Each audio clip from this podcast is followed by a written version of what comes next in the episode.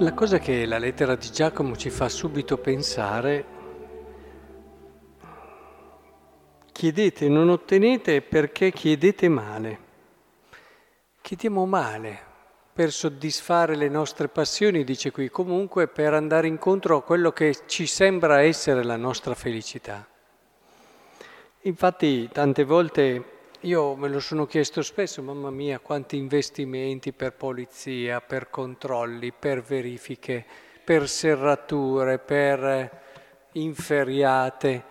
E in certi paesini, anche in montagna o in certi paesini dove invece la gente non si preoccupa di chiudere perché eh, ci si fida come succedeva una volta poi anche, ci si fidava, si era tranquilli. Cioè pensate quanti spesi, investimenti per proteggersi che non ci sarebbero se vivessimo tutti secondo quello spirito che ci insegna il Vangelo.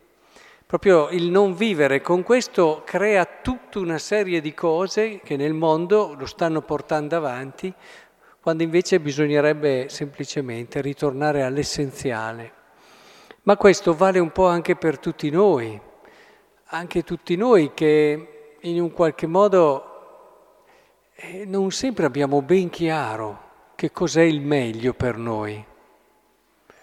Non l'abbiamo chiaro. Anche qui immaginatevi dinanzi a questo discorso di Gesù che dice che il figlio dell'uomo viene consegnato nelle mani degli uomini e lo uccideranno, gli apostoli, poi Pietro sappiamo che in un contesto simile è anche saltato su e gli ha detto ma signore scherzeremo mica non è mica il tuo bene se ti fanno fuori, non è mica la cosa migliore se soffrirai tremendamente, verrai messo in croce, umiliato.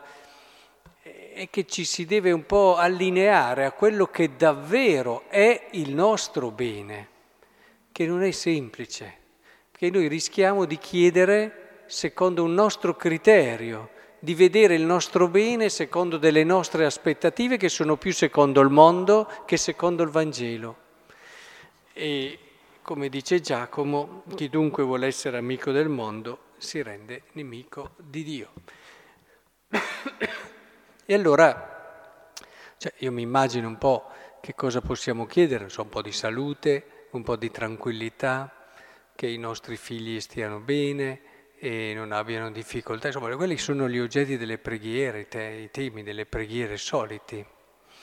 Ecco, il Signore vuole che noi facciamo un salto in avanti. Penso a Santa Rita da Cascia, Santa Rita da Cascia che ricordiamo oggi.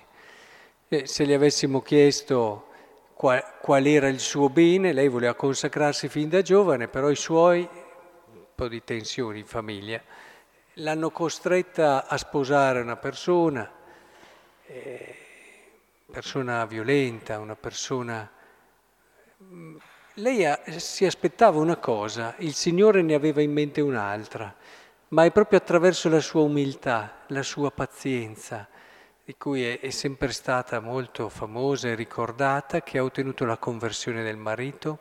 E una volta poi, lo sapete tutti, quando è morto il marito, sono morti i due figli, ha potuto finalmente consacrarsi, entrare nell'ordine di e, e dopo lì... Eh, si è distinta sempre per queste virtù e ha potuto vivere fino in fondo questa sua chiamata. Però è molto importante che comprendiamo come noi magari abbiamo un'idea e non è sempre la cosa migliore. A volte non è per niente la cosa migliore, anche se, voglio dire, pensate a una Santa Rita che ci potrebbe dire, beh, non avrò mica diritto di fare la cosa che desidero, consacrarmi, non è forse la cosa migliore? chi avrebbe osato contraddirla. Ma eh, il progetto perché lei potesse arrivare a quella bellezza che il Signore aveva pensato per lei era un altro, era un altro. E allora la, la preoccupazione più grande che dobbiamo avere è proprio quella lì, cioè non fallire nella vita, cioè Fallire vuol dire non essere arrivati a quell'altezza che Dio ha pensato per me.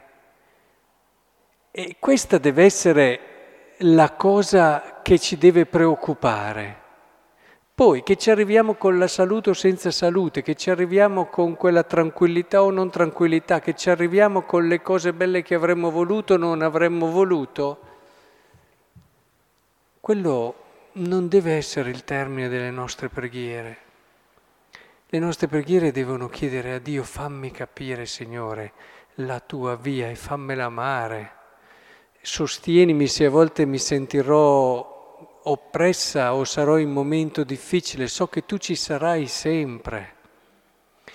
Io sono certo che per me hai un'idea bella chiara e che mi vuoi davvero bella come può volere un padre una madre per un figlio. Ecco, ti lascio decidere e sarà questo quello che in un qualche modo tirerà fuori la parte più bella. Chiediamo questo allora oggi al Signore allora vedrete che otterrete tutto quello che chiedete, perché chiederete bene.